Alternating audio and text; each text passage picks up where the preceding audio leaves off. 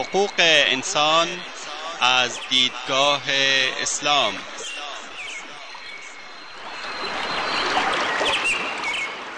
يا أيها الناس إنا خلقناكم من ذكر وأنثى وجعلناكم وجعلناكم شعوبا وقبائل لتعارفوا إن أكرمكم عند الله أتقاكم إن الله عليم خبير. ای انسان ها ما شما را از مرد و زنی به نام آدم و هوا آفریده ایم و شما را قوم قوم و قبیله قبیله نموده ایم تا همدیگر را بشناسید. بیگمان گرامی ترین شما در نزد الله متقی ترین شماست. الله مسلما آگاه و با خبر است. تهیه و تقدیم اسحاق دبیری.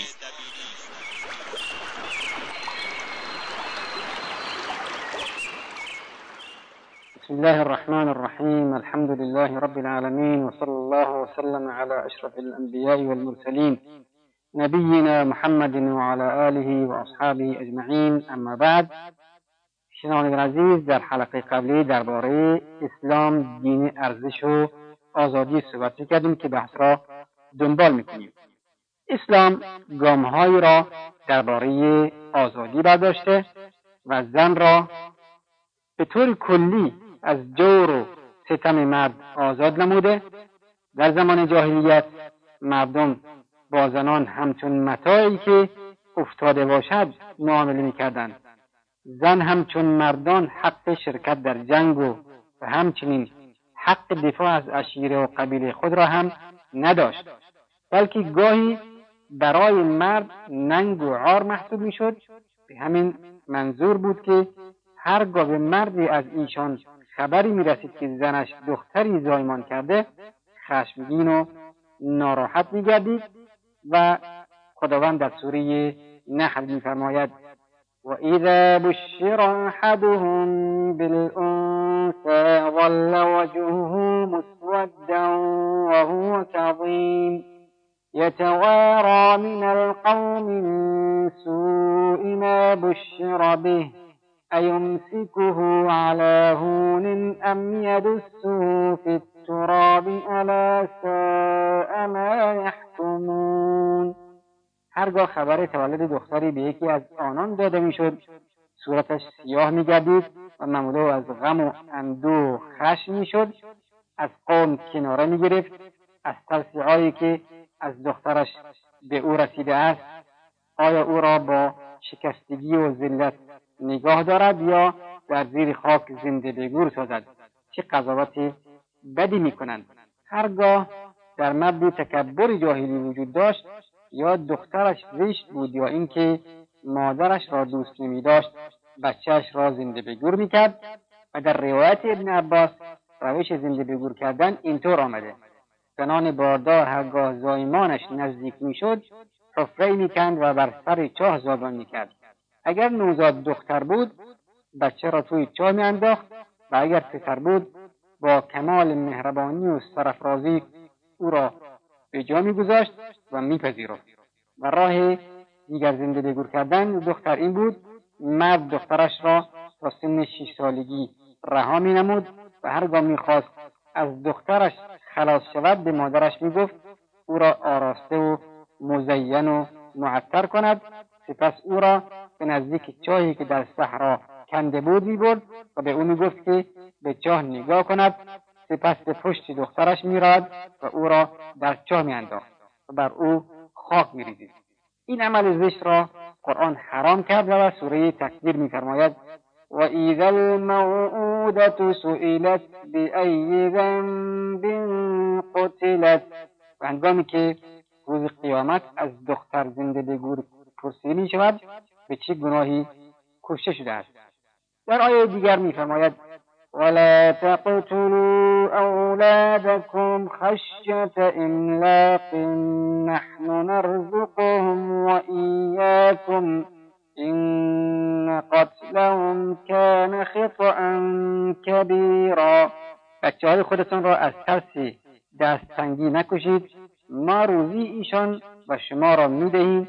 به حق کشتن ایشان خطای بزرگی. است اسلام حقوقی را به زن داد که میان حقوق مرد و زن تساوی برقرار شد و به همین علت است که اسلام نخستین یک نظام و تشکیلات به حساب میآید که دست زن را گرفته و او را از گور نجات بخشیده و به درجه و مقام مردان رساند که هرچی برایشان مجاز بوده برای زنان هم مجاز کرد مگر در مسئولیت های از قبیل تأمین هزینه زنان و کارهای مسلحتی ایشان که به عهده مردان است.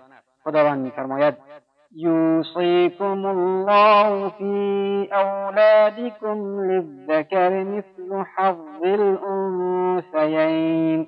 خداوند به شما توصیه می‌کند درباره فرزندان شما که سهم هر یک پسر به اندازه سهم دو دختر است. در آیه دیگر میفرماید ولهن مثل الذی علیهن بالمعروف وللرجال علیهن درجه زنان حقی بر مردان دارند از معاشرت خواب و آزار نبادن و مردان هم بیشتر از حق زنان بر آنها دارند.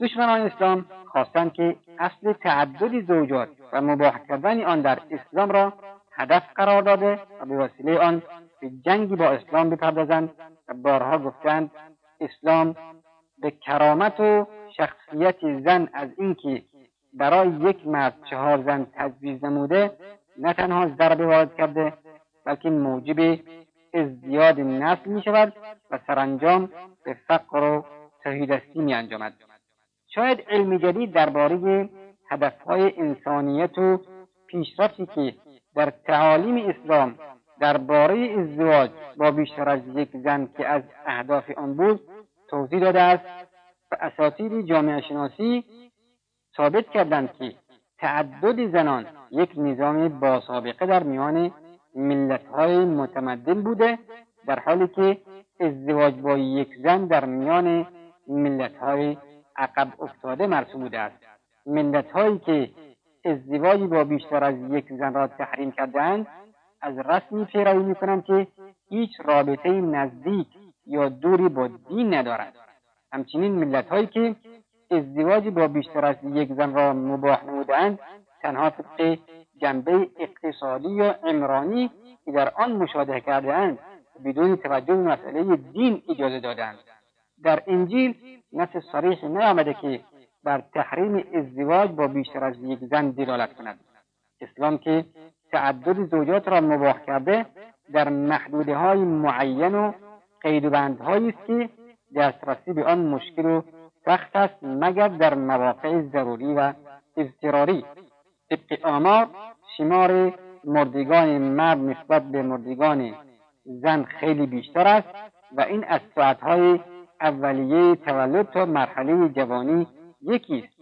و همین سبب ازدیاد زنان بر مردان شده است و در مرحله جوانی مردان جوان که بیشتر از زنان جوان دچار مرگ و میر می‌شوند همین مسئله را ثابت و یکسان نگه داشته است و این نسبت در درجه اول به جنگ ها برمیگردد که مردن زنان در آن یک در مقابل چهار هزار کشته مرد بوده و نیز به انجام کارهای خطرناک در کارخانه ها و کارگاه ها برمیگردد که تعداد تلفات مردان قطعا بیشتر از زنان است.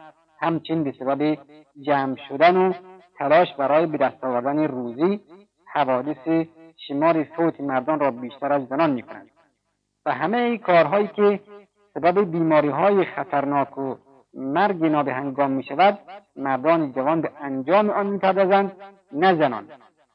خاموش کردن آتش سوزی و همچنین غواصان و گروه های امداد و غیر ذالکه از جمله کارهایی هستند که نسبت زنده های زنان را بیشتر از مردان می کند و همین سبب می شود به همان اندازه که زنان زیاد می شوند مردان کم شوند. ما اگر فرض کنیم یکی از ملت ها بدون سبب یا با سبب اصلا حوادث و جنگ های میان آنها صورت نگیرد. و هم به فرض اینکه نسبت ذکور و اناس در میان ایشان مساوی و برابر باشد. می‌بینیم که هر زن جوانی صلاحیت ازدواج را دارد و در آغاز سن بلوغ منتظر ازدواج بوده در صورتی که آن مرد جوانی که صلاحیت ازدواج دارد تقریبا یک چهارم کمتر است. شاید عامل اصلی آن مسائل آموزشی باشد چون مرد جوان مرد تا سن 25 سالگی دانش آموز است و تحصیل می کند و بعد از پایان تحصیل هم حاضر به ازدواج نیست مگر بعد از گذشتن چند سالی. و در این رهگذر می‌بینیم که همتای وی به, به سی سالگی رسیده است و از ازدواج عقب مانده است در صورتی که آنهایی که صلاحیت ازدواج با او را دارند دهها نفر از 16 ساله تا سی ساله هستند. و گاهی مسائل معیشتی. مردان جوان را از ازدواج عقب میاندازد. شاید یک چهارم ایشان به خاطر مسائل اقتصادی و مالی امکان ازدواج را دارا, دارا باشند. اما سه چهارم آنها بدون ازدواج میمانند و این یعنی سه چهارم زنان جوان بدون ازدواج میمانند. این فرضیه تصاوی بود. پس در صورت نبودن تصاوی حال چطور خواهد بود؟ همه اینها یک نسبت بسیار بزرگی از زنان را از ازدواج باز میدارد. نتیجه قطعی که در این مسئله مشاهده می‌کنیم این است که آشکارا و به طور سری انتشار و شیوع فاحشگی در میان ملت هایی که تعدد ازدواج را محدود می نمایند درک می‌کنیم و چند برابر بیشتر از ملت است که محدودیت ازدواج را ندارند. همچنان که تولد فرزندان غیر مشروطی نتیجه زنا هستند در اکثر کشورها تعدادشان به نسبت بسیار خطرناکی رسیدند. احیانا نزدیک به یک چهارم فرزندان مشروع و حلالزاده می‌رسند و نیز ابتلا به بیماری های مصری در چنین کشورهایی بسیار رو به ازدیاد است. آیا تعداد زنان در چنین حالاتی یک مداوای علاجپذیر و موفقت آمیزی برای این مشکلات و معضلات نیست.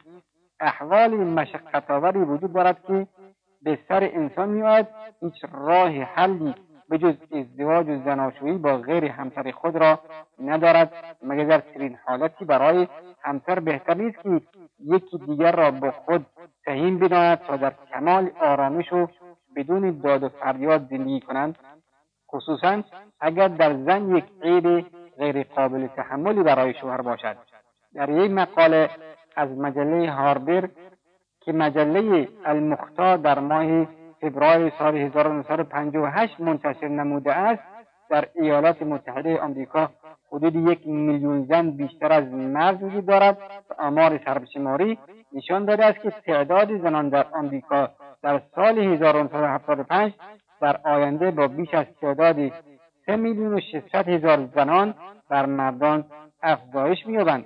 لذا دانشمندان زیستشناسی این پدیده را به امتیازاتی که دنیا برای زن دارد و نیز به این که تمام بیماری ها تقریبا بیشتر مردان را از پای در میآورد لذا در حال حاضر در ایالات متحده آمریکا هفت میلیون و هفتصد هزار بیوه وجود دارد و این افزایش در هر ده سال بالغ به دو میلیون می شود پس آیا می توان راهی برای طولانی کردن عمر انسان مرد بدون زن ایجاد کرد؟ یا دنیا به سوی مجاز شمردن تعدد زنان باز میگردد؟ گاهی پیش میآید که در زن عیب و نقصی وجود دارد که مانع تولد فرزند می شود آیا مرد باید محروم گردد و نمی‌تواند با زن دیگر ازدواج کند و زندگی تیره و تاری داشته باشند و بعد از مرگشان ارث مال به هدر برود. آیا این روش بهتر است یا اینکه با زن دیگر زندگی را به سر ببرد که زاد و ولد کند و در شادمانی زندگی کنند؟ و چنین مثالهایی در زندگی ما بسیار است و از عیبهایی که در زنان گاهی مشاهده می شود و به چشم می‌خورد این است که نمی‌تواند خدمت شایسته و کاملی را که در شعن شوهر باشد انجام دهد. آیا دلسوزی بیشتری در حق شوهر نیست که مجاز شود با زن دیگر ازدواج کند که هم در خدمت وی و هم در خدمت همسر دیگرش باشد. البته این یک شیوه ممکن و شدنی است. این مثال ها نظر به اینکه گاهی در زندگی زن و شوهر پیش می آید و باعث می شود مرد با زن دیگری ازدواج کند. و اسلام اگر این اصل را مباح و مجاز کرده آن را مقید به شرایطی ساخته تا کار برای مرد زیاد آسان نباشد و شرافت و کرامت زن حفظ شود و مردی که خواستار ازدواج با بیشتر از یک زن است او را ملزم نموده که در میان زنان عدالت برقرار نماید. هرچند محال است قرآن کریم با صراحت این شیوه زندگی را توضیح داده. آنجا که میفرماید وإن خفتم ألا تقسطوا في اليتامى فانكحوا ما طاب لكم من النساء مثنى وثلاث ورباع فإن خفتم ألا تعدلوا فواحدة أو ما ملكت أيمانكم اگر در اجرای عدالت میان دختران بیمناکید هرچی از زنان دیگر که شما را پسند افتد دو دو سه سه چهار چهار به زنی بگیرید. پس اگر بیم دارید که به عدالت رفتار نکنید به یک زن آزاد و به آنچه از کنیزان مالک شده اید اکتفا کنید. گزارشات و اخبار پیاپی در بعضی از کشورها درباره تعدد زنها به خاطر حل مشکلات خطرناک دامنگیر است می‌رسد.